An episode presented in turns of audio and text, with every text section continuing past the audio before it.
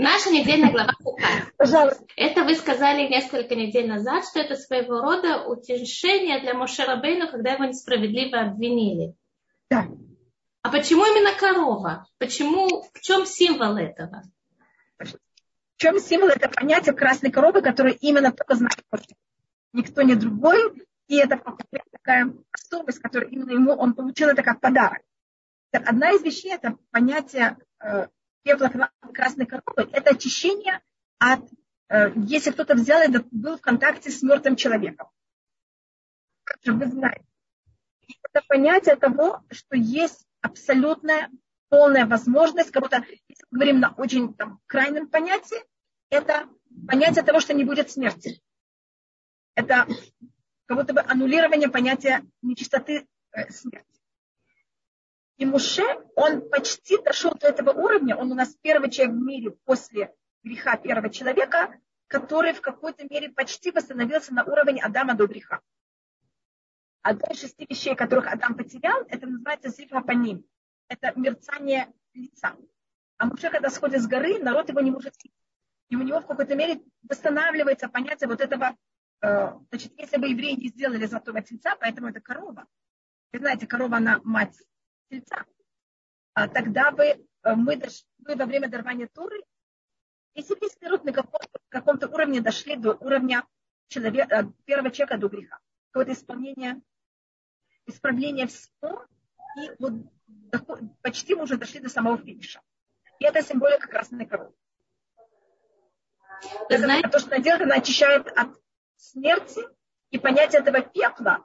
У нас, как вы знаете, когда мы хотим что-то кашировать, можно кашировать в воде, можно кашировать в кипятке, а можно кашировать в самом огне. Это какой-то самый высокий уровень кошерности. И это символика красной коровы. Это полное каширование в кавычках еврейского народа. Я, я, да, э, Тали, вы понимаю, что меня слышно очень э, нехорошо. Э, я думаю, что еще немножко и мы дойдем до какого-то места, и там они выковают, что все будет нормально. Я очень извиняюсь что мы еще не успели доехать. Мы собирались доехать вовремя, только мы немножко не Хорошо. Рабанит Хава, не знаю, уместно ли спросить такой вопрос, но э, в, ру, в русской бандовской песне есть такая песня «Под небом голубым есть город золотой». У меня, я не знаю, ли я слышала, это на самом деле авторство еврейское, может быть, даже Раби Шимон Бар Юхай. И там есть бык. Знаете эту песню? Нет. Нет?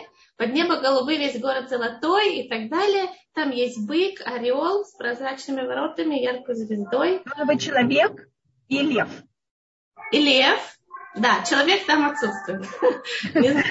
Человек это автор песни. Может быть, там э, а над небом голубым. Над небом голубым. Ух ты. И... Над небом. Потому что над небом, то, что называется, это в оригинале Лена, большое спасибо. Это у нас то, что называется масса мягкова. Это как Всевышний берет и правит мир из нас понятия четырех Есть царство диких животных. И Ой. Знаете, только мне не слышно или всем не слышно? Всем не слышно. Всем не слышно. Надо ждать, пока наладится, да, да связь. Подождем.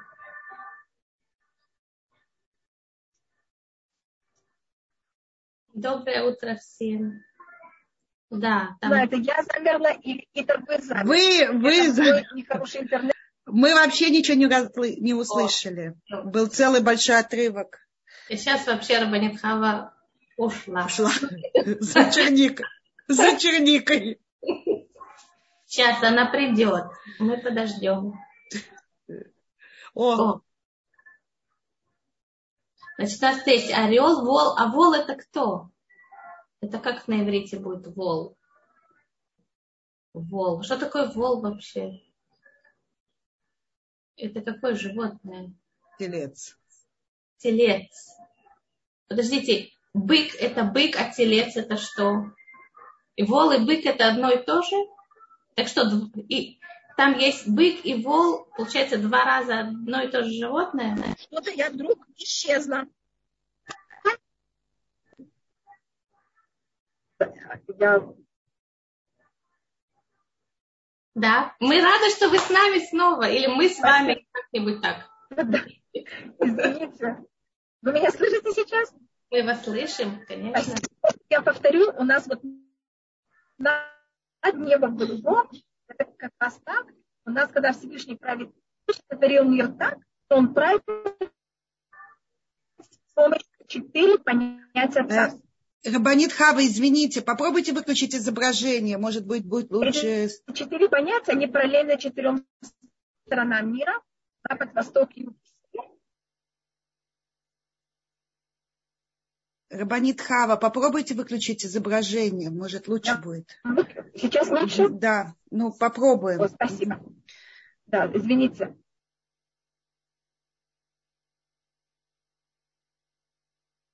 Вы пропали, ваш, э, мы вас не слышим.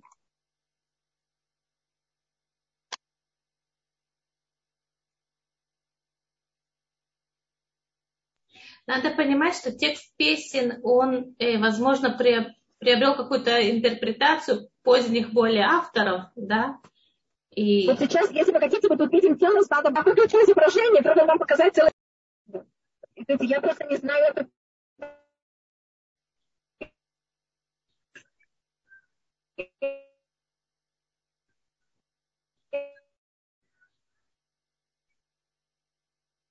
Нет, Рабанит Хава, не получается вас слышать, к сожалению.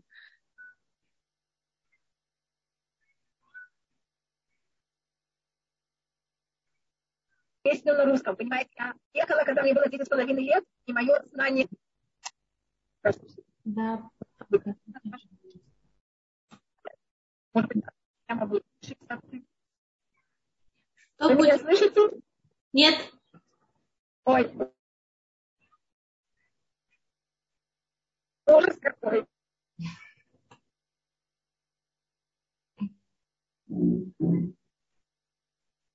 Ничего, мы подождем.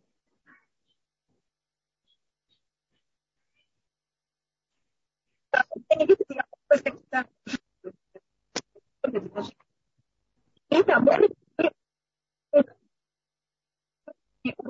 я Рабанит Хава, не слышно, что вы говорите, непонятно. То есть слышно, что вы говорите, но непонятно слова. Где-то еще 10 минут я доезжаю. А, еще 10 минут. Ну, Самостоятельно, а потом я, э, я буду... Вы сказали, что через 10 Вы сказали, что через 10 минут мы сможем с вами хорошо разговаривать. У вас будет связь. Да?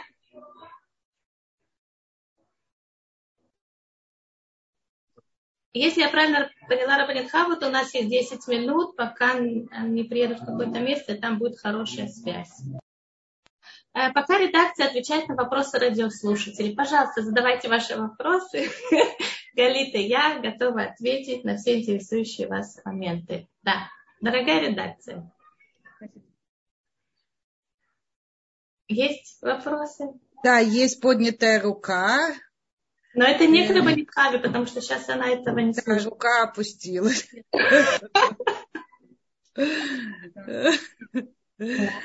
Поехали дальше. Дорогие наши слушательницы, у вас сейчас есть уникальная возможность поговорить с Рабанитытой.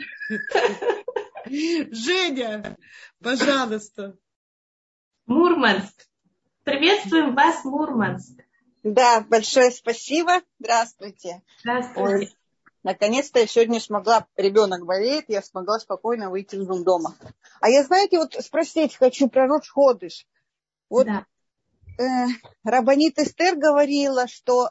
А вы можете рассказать, ну, на следующий теперь уже я буду знать, зажигать ли свечки, что конкретно делать, что как бы вот прям немножко вот прям рассказать. Про Рош Ходыш? Или да. про... Как встречать Рошходыш? Я правильно как поняла? Что, да, что особенного в этот день? Да, да, да. Или вот два дня там как-то я вот... Да. Вот про это. Ага, спасибо большое. Пожалуйста. Как правило, на, в Рошходыш нет заповеди зажигать свечки, да, если вам нравится. Как... Тоже турбины на горах, очень сильный ветер и высота, поэтому тут они с помощью турбин. Рабанит Хава он очень плохо вас слышно. Я хотела себя закрыть, чтобы для меня не было.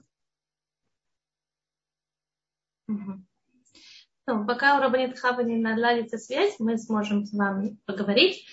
Э, нет заповеди зажигать свечки на рожь ходыш, если вам нравится, для украшения стола, так иногда их зажигают, просто для того, чтобы придать важности какой-нибудь трапезе, например, да, зажигать свечи. Но нет в этом никакой, никакого закона, или то, что, в отличие от субботних свечей. Да, рожь ходыш он дал, дал нашими мудрецами, Торой, женщиной, женщиной как праздник. Да, в этот день Э, стараются женщины не делать тяжелую работу по дому. Ну, как будто праздник. Так это праздник не такой формальный праздник, как и, праздник, как Суккот, как Шавуот, как Песах. Да, это будет такой личный праздник. Да, стараются в этот день не делать тяжелую домашнюю работу. Сделать какой-то обед, какой-то более такой изысканный, более обильный. Да, нет в этом, говорят, ты аллель. Да, есть такая ставка в Сидуре, я вам могу показать. И также есть ставка, если вы молитесь Шмонайсер, молитва Амида, да, молитва, которая называется стояние, то там есть ставка на Рош Ходыш. Да? Это, Рош Ходыш это первый день месяца, и как бы есть в этот момент, в этот отрезок времени, он как бы открывает весь месяц. То есть, если вам что-то предстоит в этот месяц, или вы просто хотите, чтобы он был благословенный, чтобы вам была удача, чтобы было изобилие, было здоровье, да, то в Рошходыш вы можете молиться за весь месяц и даже в шаббат, которому предшествует, да, если известно, что в этот, на этой неделе, на будущее, на какой-то день начнется Рошходыш, то в шаббат тоже такую говорят ставку, э, она есть в молитвеннике, да, чтобы Всевышний благословил этот месяц, который начинается в этот день и так далее. Да, я сейчас вам, может быть, найду эту ставку в Сидуре она говорится после... Э, мы с Галит, у нас на самом деле была такая идея, Галит, я расскажу, сделать небольшую такую экскурсию по Сидуру. Галит ее хотел назвать этот проект. Галит, вы с нами? Вы тут? О! Ну, это я так для себя рабочее название, я не знаю, стоит ли его озвучить. Вот видите, вот написано в Сидуре, я не знаю, видно вам? Да, да, видно, видно. Видно? Да, Четко? Беркат, да очень хорошо видно. ходишь, да? Это в шаббат, когда известно, что в этот, на неделе после шаббата начнется Рушходыш, что говорят, или вы можете дома сказать, да, благословение на вот, вот этот наступающий месяц, да? И э, не обязательно говорить, да, ну, кто хочет, может сказать. И тоже в Беркат Амазон, в молитве после еды, и в Шмонайсре есть такая специальная ставка. Сейчас вам ее найду. Вот. Вот она начинается так. Да, Элокейну, Велокей Авотейну, да. Эта ставка говорится и в благословении после еды. И видите, тут есть ее говорят три раза в году. На Песах, да, на Сукот и Рошходыш. Видите? Рошходыш, Песах и Сукот. Да, и вы вставляете там то, что подходит по, по смыслу. Вот. Кроме этого, это обычный день, будний, когда можно все делать, зажигать свет, ездить, говорить по телефону. То есть нет никаких совершенно ограничений, но есть такая чисто, как сказать, атмосфера этого дня – в духовном плане она немножко другая. Более такая возвышенная, более насыщенная, более э, благословенная для возможных ваших просьб, молитв, начинаний и так далее. Спасибо. Я хочу сказать для тех, кто только сейчас подключился и не понимает, что у нас здесь происходит. У нас Рабанит э, Хава едет в Тиюль, в путешествие по Голландам, по северу Израиля. Сейчас она на голландских высотах, и у нас очень плохая связь. И она попросила какое-то небольшое короткое время доехать до какой-то точки, где наладится связь и выйти с нами в эфир. Мы ждем Рабанит Хаву и используем это время для того, чтобы задать вопросы Рабанит Ити. И уточнить какие-то моменты. И вот появилась э, Рабанит, Рабанитыти задали вопрос по Рош Ходышу, и Рабанитыти рассказала, где в Сидуре есть молитвы, и что мы особо читаем на Рош Ходыш, и тогда Рабанитыти рассказала, что у нас есть идея сделать, вот тут нам сказали лекцию, нет, это не лекция, мы хотим сделать какой-то цикл уроков, мы еще не понимаем, в каком формате это будет, каждый раз маленький кусочек, или мы будем делать раз в месяц какие-то уроки. То есть мы еще стоим на обсуждении этого проекта, поэтому ваши идеи, ваши предложения, ваше видение нам очень важно, а также название. Мне нравится рабочее название, которое предложила Гали. Его озвучу, хотя она... Да, можно?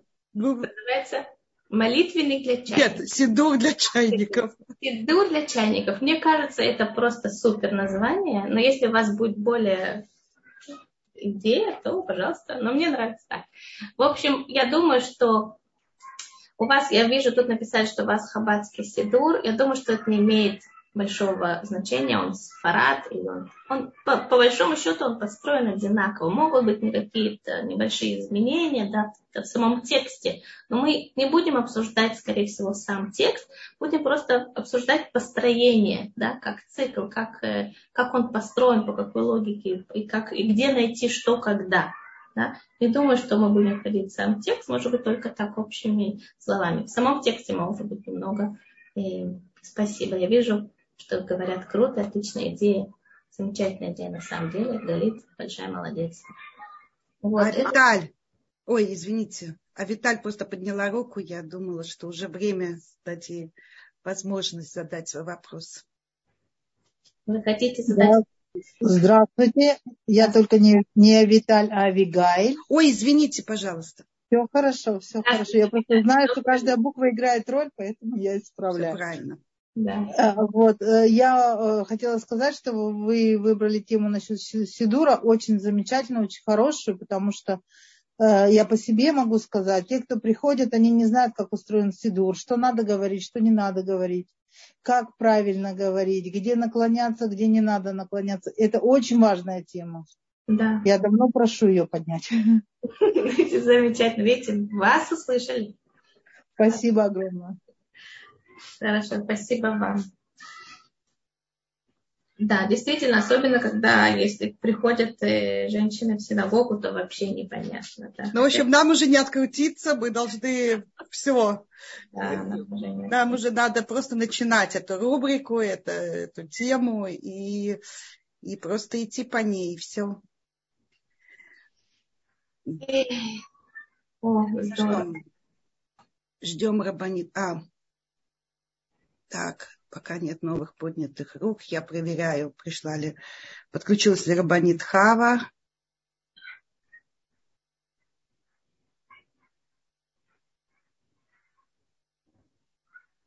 И тогда я еще сделаю сегодня анонс сегодняшнего урока второй нашей части.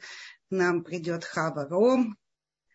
И мы подняли совершенно для нас новую тему, которая, естественно, более актуальна, чем может быть. И нет человека, которого она, наверное, не трогает.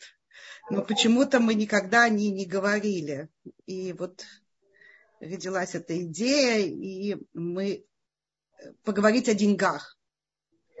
Вот. И попросили Хабу Ром, может быть, такой немножко неожиданный выбор лектора, но мне показалось... Прекрасное было что Хава многодетная мама. Э, я просто боюсь сказать число детей, там, ну, больше восьми, скажем так. Вот. И муж у нее учится. И мне кажется, вот из ее уст послушать это не просто теория, а вот именно как человек, их отношение к деньгам и вообще как нам относиться к деньгам. И что это такое, почему нам это дано, и все сложности, и связанные с этим. Ну, в общем, я думаю, будет очень интересно. Как, впрочем, всегда с Хавой Ром. Мы ждем этого урока. Тут есть еще один вопрос, очень непростой. И по поводу, как объяснить детям И я дети по поводу э, теракта, который был, как говорить с подростками, которые знакомы были с теми, кто там погиб. Это очень непростая тема, очень тяжелая. Во-первых, надо понимать, что если знали лично, да, то это шоковое состояние. Да? То есть э, это есть у каждой травмы такого порядка, да, есть как бы тот, кто там находился, это один уровень, тот, кто ну, в гуще этого находился, тот, кто находился рядом и видел, да, это тоже травма, мне его не задело, но он видел. Тот, кто слышал, и тот, кто знаком был с теми, кто там был. Например, дети, которые учились в классе в одном, или соседи, или друзья, они тоже, это тоже шок. Да? И это тоже шок, который по своей сложности и мощи он приближается к шоку людей, которые видели это или которые непосредственно там были. Это тяжелое, тяжелое переживание. Да? То есть надо понимать, что человек, вам как человеку, вот вы говорите, муж или дети, надо понимать, что они пребывают в состоянии шока. Да, и может быть какие-то их реакции на вещи, которые происходят дома, на какие-то бытовые ситуации, они могут быть необычные, они могут быть апатичные, погружены в себя, и они будут э, слишком раздражительные, да, и как-то неадекватно реагировать на вещи, которые вы вроде сказали нормальную вещь, они как-то неадекватно реагируют. Странно вообще, чего, что сказала там прямо. Да, надо понимать, что это, это вот эта реакция, этот шок, и это пройдет какое-то время, пока человек, он, э, он э, да, то есть это может быть даже несколько месяцев, несколько недель взять, пока человек вообще привыкнет к этой идее, к этой мысли, и может быть даже более. Если вы видите, что больше, чем несколько месяцев это занимает, да, или человек никак не выходит из этого состояния подавленности состояния э, вот такого шока, то есть он как будто не здесь. То есть с ним говоришь, понимаешь, что он как будто вот не здесь, да, или раздражение очень сильного, да, или человек очень остро реагирует на шумы, не переносит шум, не переносит какие-то у него, он чего-то стал не переносить, просто вот, вот от этого, да. Это тоже последствия вот этого травмы, этого шока, и надо, конечно, обратиться к специалисту, чтобы помочь человеку выйти из этого состояния, как-то принять его внутренне, да, смириться с этим, переработать его. Да. Лучше всего, конечно, это правильнее всего, это дать им говорить. То есть не говорите, ну смотри, ну что поделать, что такое воля Творца, там, не знаю, да, или говорит, ну все мы переживем. Ну не так, то есть стараться меньше говорить каких-то таких вещей, вот как надо, как надо к этому относиться. Вот я, я вам скажу, как вот эту ситуацию надо ее воспринимать, да. Нет, надо слушать они, как, как они это переживают, что такое с ними, как они это узнали, как они это в первый раз услышали, и, и, и от кого они это услышали, и что они в этот момент почувствовали. И потом позвонил тот, а потом они услышали от этого. И они сначала не поверили, думали, такого не может быть. А потом они, да, кто-то им еще позвонил, и они уже поняли, что это правда. Понимаете, вот этот вот весь рассказ, как оно происходило, как это они услышали, что произошло, они туда пошли, они теперь не могут это, они обязаны туда пойти, или они не могут туда пойти. Вот эти вот все переживания, да, человек обязательно должен ими поделиться. Обязательно должен поделиться, и даже он будет вам несколько раз это рассказывать. Пусть несколько раз, пусть 10 раз рассказывать, пусть 20 раз рассказывать. Как он это услышал. И он мне просто не поверил, как такое может быть? Сказал, нет, такого не может быть, вы перепутали, это невозможно, да. Потому что сначала есть такой Э, реакция этого не может быть. Это, ошибка. Такого не, да? И человек берет его время, пока он выходит из состояния, что это ошибка, этого не может быть, к тому, что он понимает, что это не ошибка, что это именно так. Да? Это тоже как бы такой есть переходы в этом состоянии вот этого травмы, вот этого шока, есть переходы. Да? Потом человек э, погружается в эту боль, ему страшно, ему больно. Страшно, если подросток, он боится, может, со мной такое случиться. Да, как бы никто не застрахован это тоже страх. То есть человеку надо дать, есть такое понятие эмпатии, да, вот то, что ты чувствуешь, это самое нормальное. Это, это естественно, конечно, это понятно, это правильно, это так. Да, то есть не осуждать его за то, что он не может в это поверить, или не осуждать его, что ему страшно. И, и сказать, да, это, да, да, это, это, я понимаю. Да, такое, такое чувство, что вы сопереживаете ему не тем, а ему, вот, он сейчас тоже переживает. Понимаете? И если есть возможность что-то сделать, человек выходит из этого состояния, ему легче выйти, когда он может что-то сделать. Да, и, не знаю, там, смотря по ситуации, пойти помочь кому-то, пойти что-то дать, дать деньги на восстановление, дать деньги семье, или там, как ты думаешь, мы могли бы чем-то помочь? Да, ну после человек уже вы, вам рассказал, еще раз рассказал, еще раз рассказал, да. Может быть, хорошо, чтобы он рассказал вам э, про, про дружбу с этим человеком, как это было. Да? То есть эти, эти да, переживания. Может, человек не захочет говорить, такой тоже может быть. Не захочет говорить вообще, как будто все. Не хочет. Нет этой темы, нет, закрыта эта тема. Да, и э, иногда люди таким образом реагируют на шоу. И нет этой темы. Не хотят про это слушать, не хотят про это говорить, злятся на того, кто, кто про это говорит. И надо посмотреть, как дальше. Да? Надо посмотреть, как дальше, потому что иногда люди выходят из этого постепенно.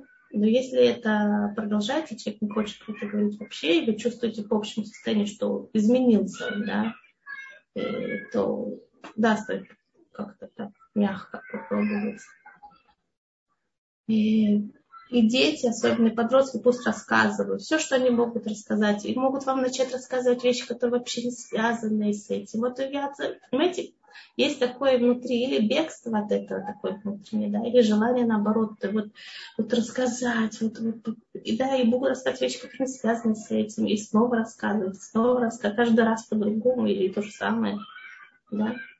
Все это смиренно слушать, да. И давайте такой опять легитимация, да, психологии. То есть э, то, что ты так расскажешь, это правильно, это хорошо, это так надо. Это, оно действительно так и есть. Хотя вам кажется, что это совсем не так. Вообще такого не было. И так неправильно это видеть, и так неправильно это чувствовать. И вот вы сейчас скажете, как правильно. Да, не надо рассказывать, как правильно. То есть человек рассказывает, делится тем, как он чувствует это.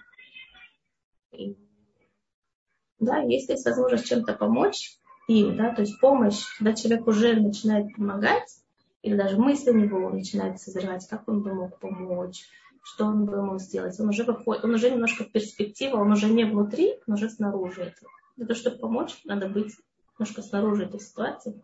И поэтому это очень здоровая ситуация, когда человек думает, как помочь.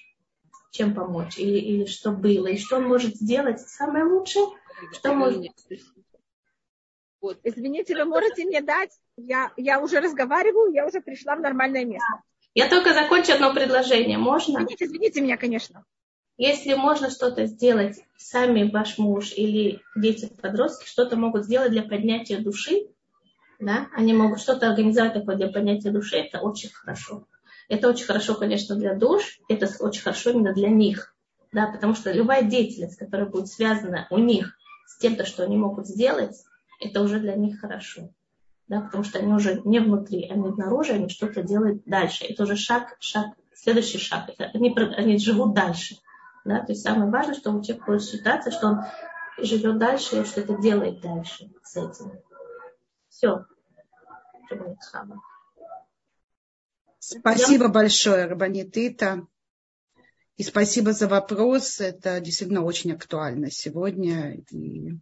И, я, я, это, Рабанитита, я очень извиняюсь, что я вас перебила. Извините меня очень. А, и все. Мы сейчас уже находимся на месте, где я думаю, что будет хорошая клета и мы находимся в таком месте, где мы будем срывать. Поэтому это была такая проблема, потому что мы ехали на такое место, где рвут плоды, мы будем рвать черешню и вишню. И как раз, когда мы ехали туда, это были какие-то горки такие, там не было никакой клеты. Я очень извиняюсь. Пожалуйста, значит, это, а то, что вы говорили, это о том, что у нас есть под над небом. Это то последнее, что мы говорили. И значит, у нас есть четыре понятия царства. Понятие Эм, царство человека, человек считается венец природы э, или э, венец сотворения, не знаю, как это называется. У нас есть э, лев, что это царь диких животных, бык, что это царь домашнего скота, и орел, это царь птиц. Поэтому у нас есть эти четыре. Я не считаю, что вот эти четыре вещи, они в какой-то мере Всевышний сотворил, в какой-то мере даже, если можно сказать, до сотворения мира, и они вот за счет них есть вот это то, что над, над небом, то, что называется. И это параллельно четырем сторонам мира. Как раз когда евреи были в пустыне, когда мы странствовали, были четыре стана. С каждой стороны мира были три э, колена, и у каждого колена был свой флаг, и в какой-то мере в каждом, на каждом флаге было изображены один из этих четырех животных. И человек, я не знаю, как назвать человека, это также параллельно четырем стихиям. А что символизирует корова или бык? Это какая-то сила? Это сила вот именно нести такое вот ярмо, да. нести. Что это? Точно. Это символика Запада. Это символика Запада, я имею в виду как культуру Запада. Это когда люди должны быть очень все воспитаны и делать все только, что надо. И вот есть у меня желание, есть у меня страсти, я должна все взять, положить на себя ермо и пахать прямые борозды, ни направо, ни налево. А если вдруг человек уже не может так, тогда это становится вот этот ужасный бык, который попадается. Это вот эта сила уничтожения. И суд. Бык это такой суд. А лев это наоборот. У меня есть уйма страстей, я их всех даю себе. А льва невозможно обуздать. Лев и бык, они имеют такую же силу. Только э, силой быка я могу пользоваться, а силой льву я не могу пользоваться. Значит, Всевышний создал такие разные совершенно э, культуры. Это больше восток лев? Да, в какой-то мере. Иуда, его символика это лев, Йосеф, его символика это бык. А орел? Орел это понятие птиц, это царь птиц, и это люди, которые в какой-то мере как будто бы получили намного меньше, чем все остальные, потому что они не млекопитающие у них нет прямой связи с родителями. Они сносят яйца, и тогда есть дети. А птицы считаются менее развиты, чем млекопитающие.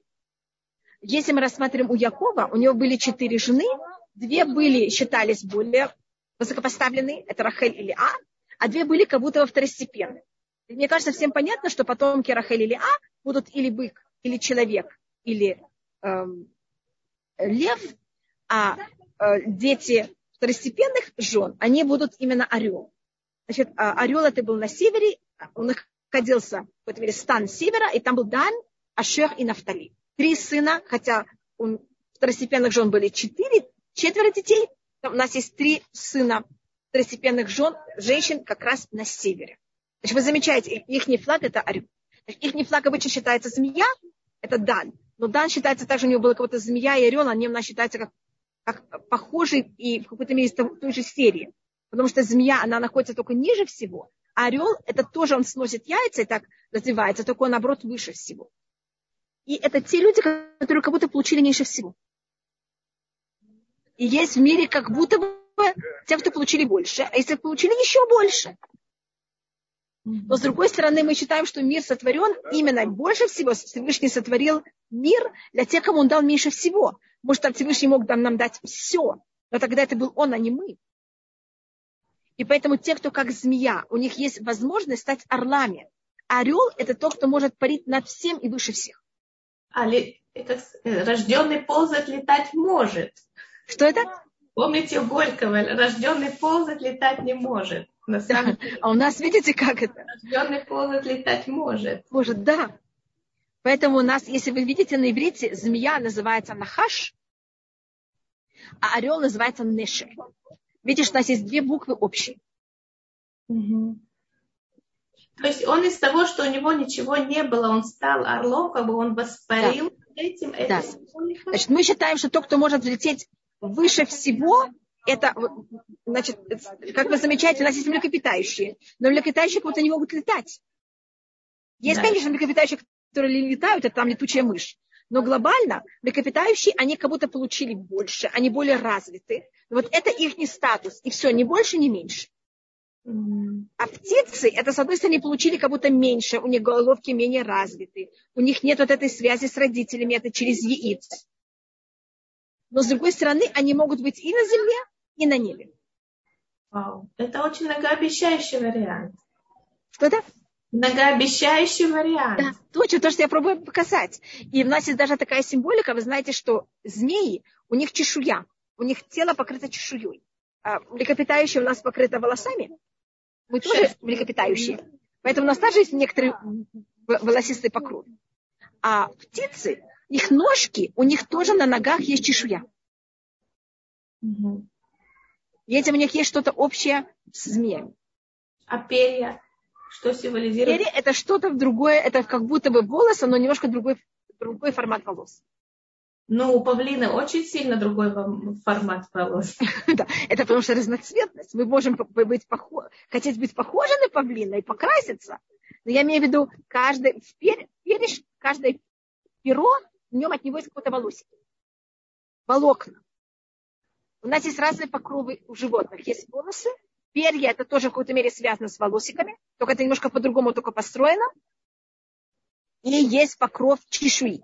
Я чувствую, что там есть тоже символика во всем этом. Конечно, поэтому я пробую это поделить. Птицы считаются, они кого-то наполовину имеют волосы, а наполовину имеют чешую.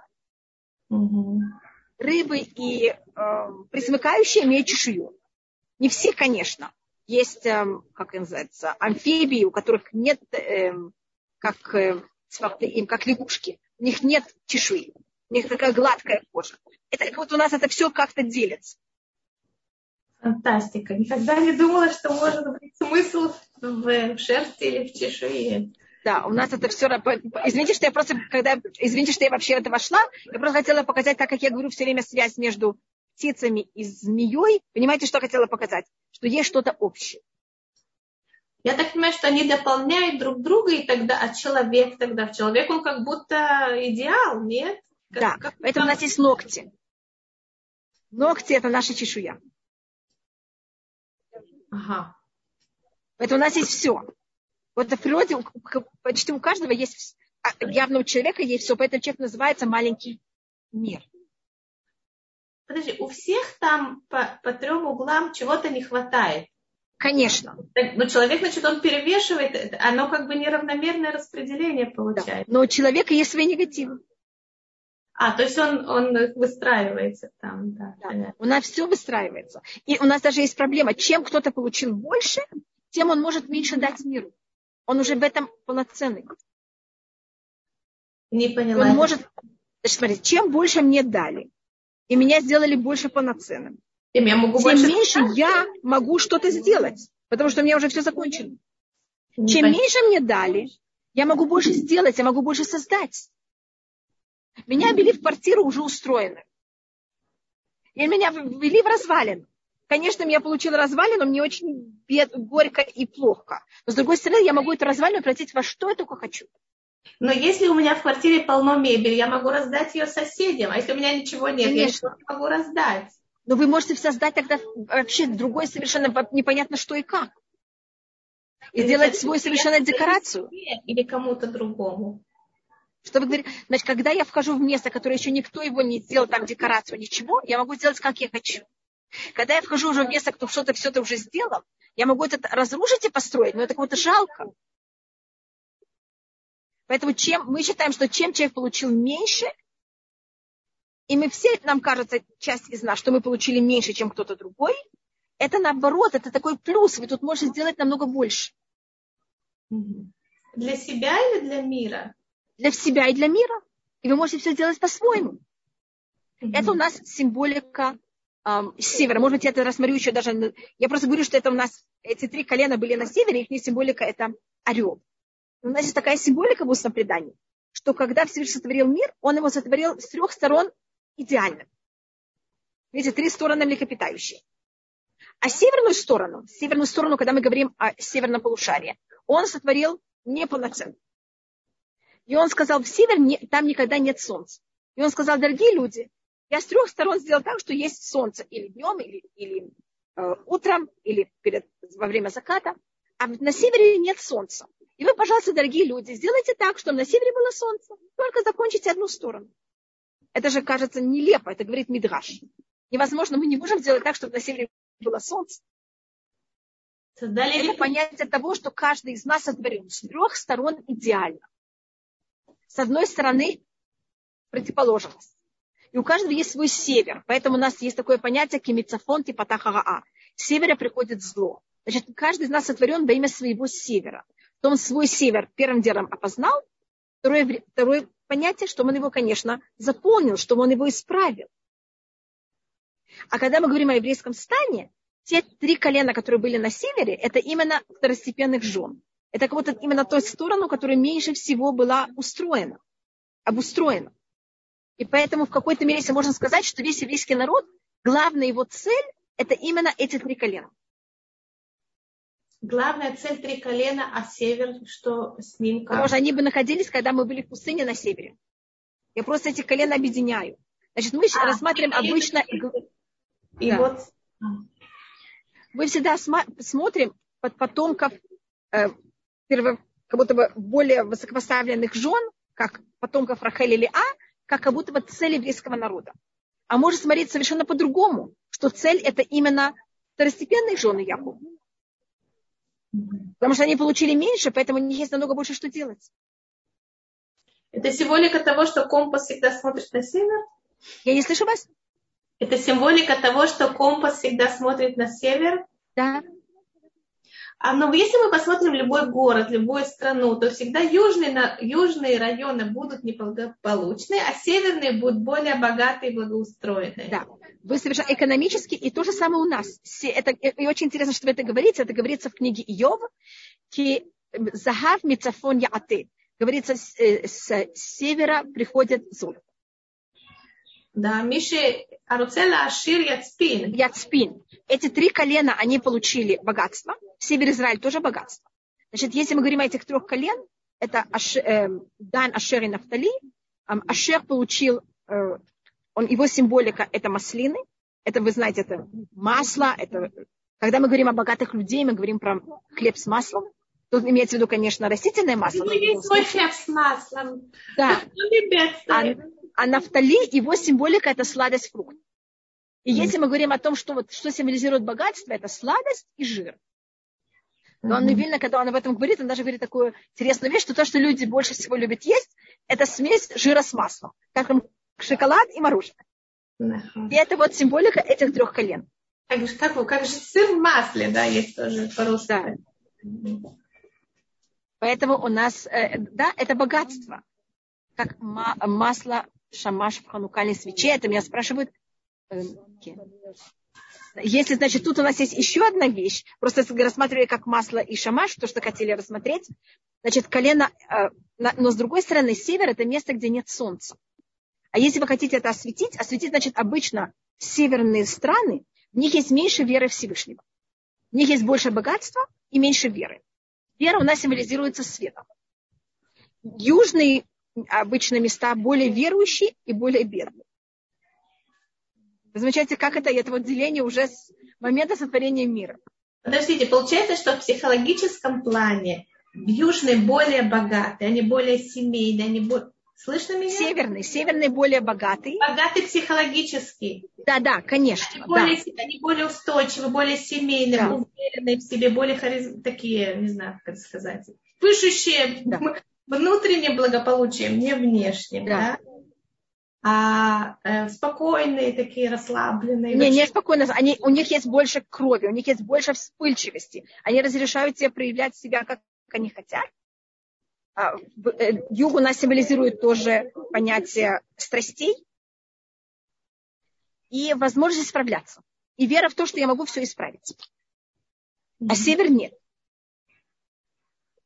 Север это богатство и, а, и не вера в Всевышнего.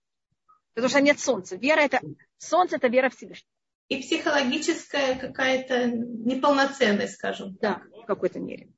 И поэтому, если мы говорим, что север это понятие не веры Всевышнего, надо, а вера у нас символизируется светом. Значит, мы называем э, ум мудрого человека просвещенного.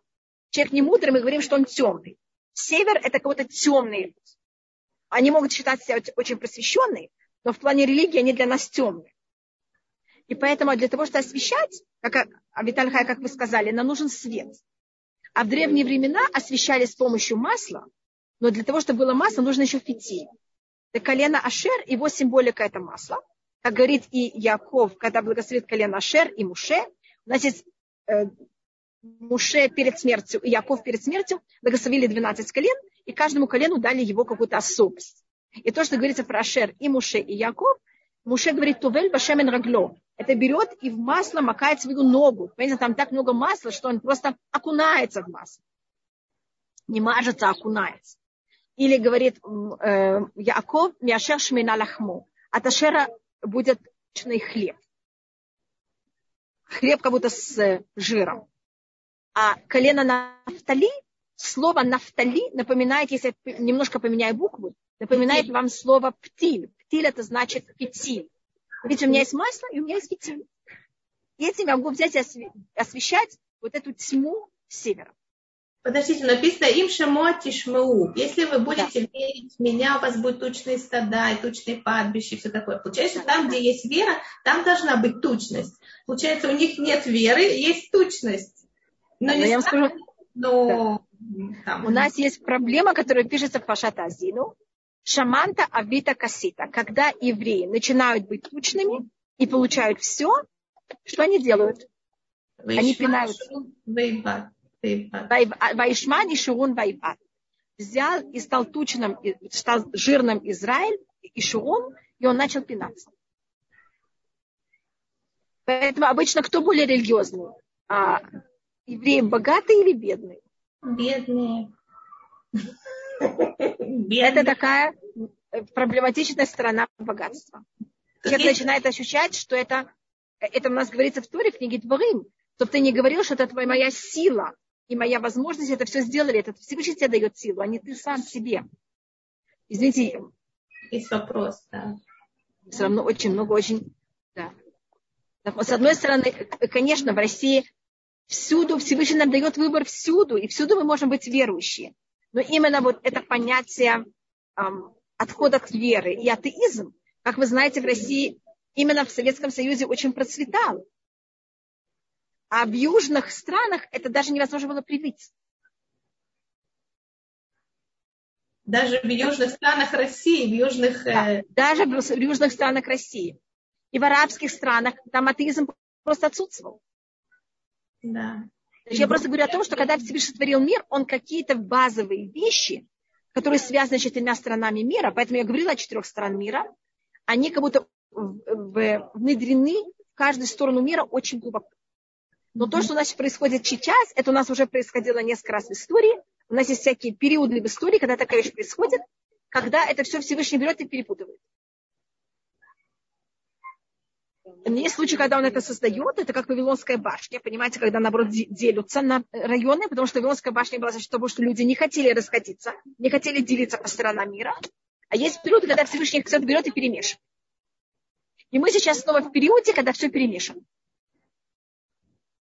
Поэтому, когда мы сейчас говорим о севере, юге, западе, восток, это было намного более правильно, скажем, 50 лет назад, 100 лет назад.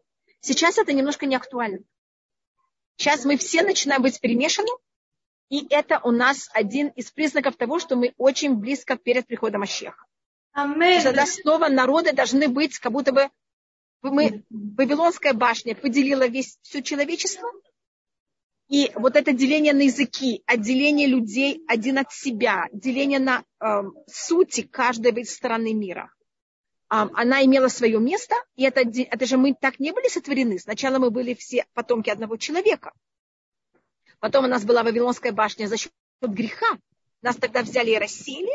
И цель, что когда придет Машех, мы все должны снова понимать один другого. Мы не должны говорить все на одном языке, мы должны говорить на языке, который будет понятен один другому. Да, будет главный язык иврит, меня спросили. Учите иврит. Вы говорите, что будет Азии пусть сафа брура. Они все будут говорить какой-то на все будут понимать один другого. Сейчас есть Google, вы можете сразу понимать один другого. Подумайте, а сто лет назад это было невозможно. Да, даже и 50 лет. Даже невозможно было подумать об этом. Пробовали делать как аспиранто, были всякие какие-то формы, как, чтобы все люди могли разговаривать один с другим, это оказалось невозможно. Сейчас это так просто.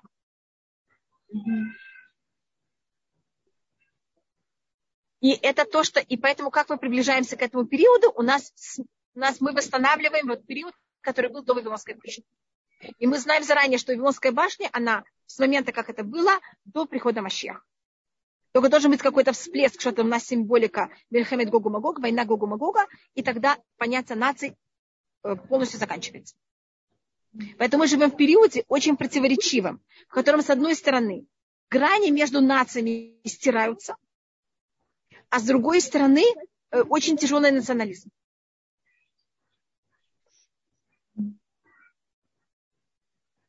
Так это, а, и вот это, и, мы говорим, даже до этого всплеска, это все должно стереться. Но мы уже видим и вот этот национализм, который остатки от Вавилонской башни, который вот его последнее его дыхание, и уже дыхание чего-то другого, нового, когда мы все как будто не поделены вообще на нас. Да. Даже есть сегодня психология и философия, это понятие новая мысль, кажется, по-русски это называется, Идана Хадаши на иврите. Да. Вы видите просьбу? Да, Рифуа шлема, а, Йонатан бен Наташа. Да, мы уже сказали о нем Рифуа шлема. Да, в начале урока мы сказали. Да. Рабанит Хама, чтобы вернуться к теме нашего урока, вот эта красная корова, которая, вы сказали, символизирует Запад. Почему именно она со своей символикой выбрана быть очищающей. Что вы имеете в виду? Вы имеете в виду, почему это э, корова, почему это женского рода? Что вы именно... Нет, потому что вы сказали, что корова, бык символизирует Запад. Да, да, и вот это идти прямо. Так почему именно она выбрана как символика очищения еврейского народа? Или это не связано? Это с одной стороны брать это с одной стороны, но она с другой стороны женского рода. Тут есть как будто какое-то, понимаете, как какие-то две стороны одновременно в ней. Значит, это с одной стороны вот это понятие того, что мы хотим быть вот такими правильными, делать все только правильно и идти как надо, в этом есть очень много правды, но в этом есть также что-то очень неправильно. И поэтому крас... у нас корова, она красная. Красный цвет – это цвет, э, наоборот, юга. Так у нас вот тут есть объединение этих двух вещей одновременно. А что неправильно делать, как правильно? Когда люди очень правильные, э, это снова, извините, что я... Да. Извините, Жанна Хана Бадбеля. Да, я за нее молюсь каждый день. Жанна Хана Бадбеля, Шеела Рифуашлема. А, значит, у нас любая вещь. И когда мы говорим о льве, и когда мы говорим понятие без того, что Люди в какой-то мере все, что они хотят, говорят и проявляют себя. И наоборот, за жадность. Все имеет в себе очень хорошее, все имеет в себе что-то ужасное. Символика, пожалуйста, да. Символика у нас, если можно взять быка, то самая его крайность, это вы знаете, что корыда, она именно была в Европе. Это, скажем, скажем, нацизм. Когда вот вы должны быть только правильные, ходить только как надо. И это вот то, что у нас называется эм, бык, бодающий бык. Это называется бык эм, стадиона. Шорает стадион. Когда мы пользуемся этим порядком, уже в ужасной форме. И воспитанности. Мне сказали, я должна сделать. Вообще не думая, на меня положили ермо, что сказали, то исполняем. Нет никакой совести. Внутри. Никакой совести. Мне сказали. Поэтому в любом есть что-то хорошее, в любом есть что-то плохое. Это, с одной стороны, это очень хорошие люди послушные. Понимаете как? Это очень легко над такими людьми властить. Видите, это как одели ермо, и мы все идем под этим ермом. Поэтому любое, любая крайность, она отвратительная. И в любой крайности надо кого-то ее сжечь и оставить ее пепел. Пепел это имеется в виду суть без всех добавок. Пепел, Концентрация, точно. Это тоже символика пепел красной коровы. Это берется этот пепел, кладется на воды. А вода, вода это противоположность. Да. И объединяется вот эти две вещи одновременно. Вау. Это очень глубоко. Пожалуйста. Рифуа шлема либо бат Эвелина и Муше бен Рахель, мне кажется, мы тоже это сказали. Да. Спасибо большое, Рабанит Хава. Замечательный Пожалуйста. урок. Не будем Извините, что таких... Может быть, я вам покажу наши планта... А как будто где мы будем собирать да. наши плантации, конечно. Видите, тут, я не знаю, видно часть деревьев, только то, что вы видите, это яблоки. Ага. А мы хотим черешню. А, только черешня, она немножко дальше, к ней надо подойти. А ну, мы еще, понимаете, мы, раз, я, да. только, я нашла первое место, где я могу сесть, и я, понимаете, как это, поэтому не, не, не дошла еще до черешни. Вы взяли корзинку с собой? И вот, посмотрите, у нас есть уже такие, видите? А, а я думала, вы скажете... Можем уже все собирать. Очень хорошо. Да. Большой Пожалуйста. У нас очень хороший, у нас не жарко, прохладно, ветерок. Пожалуйста, приезжайте. Мы едем, все, заказываем машину. Галина. Пожалуйста. Я вообще близко. Я просто сказала это в прошлый раз. Спасибо, да, мы просто прошлый, мы еще даже не знали в прошлый четверг, что мы это сделаем сегодня. Мы это такой экспром. А где ваш шаббат? Я думала, что так, что мы успеем доехать или что будет хороший интернет по дороге. Так извините меня еще Где ваш шаббат? Что это? На шаббат мы возвращаемся домой. А, возвращаетесь, однодневное. Только да, мы выезжаем утром, возвращаемся вечером. Хорошо. Пожалуйста, до свидания. Бацлаха. До свидания. Очень приятно. Всего хорошего. Шаббат, шалом, ходыш и до новых встреч. В Йом решен есть урок, да? Да, да, да, в Йом решен все нормально. Я, я уже... Э, воскресенье, всем вечера по Израилю, да. урок Рабанит Хавы, подключайтесь. И вам хорошо провести день, и на Това, чтобы Амин. дорога и Амин. Шаббат шалом всем, вацлаха. До свидания.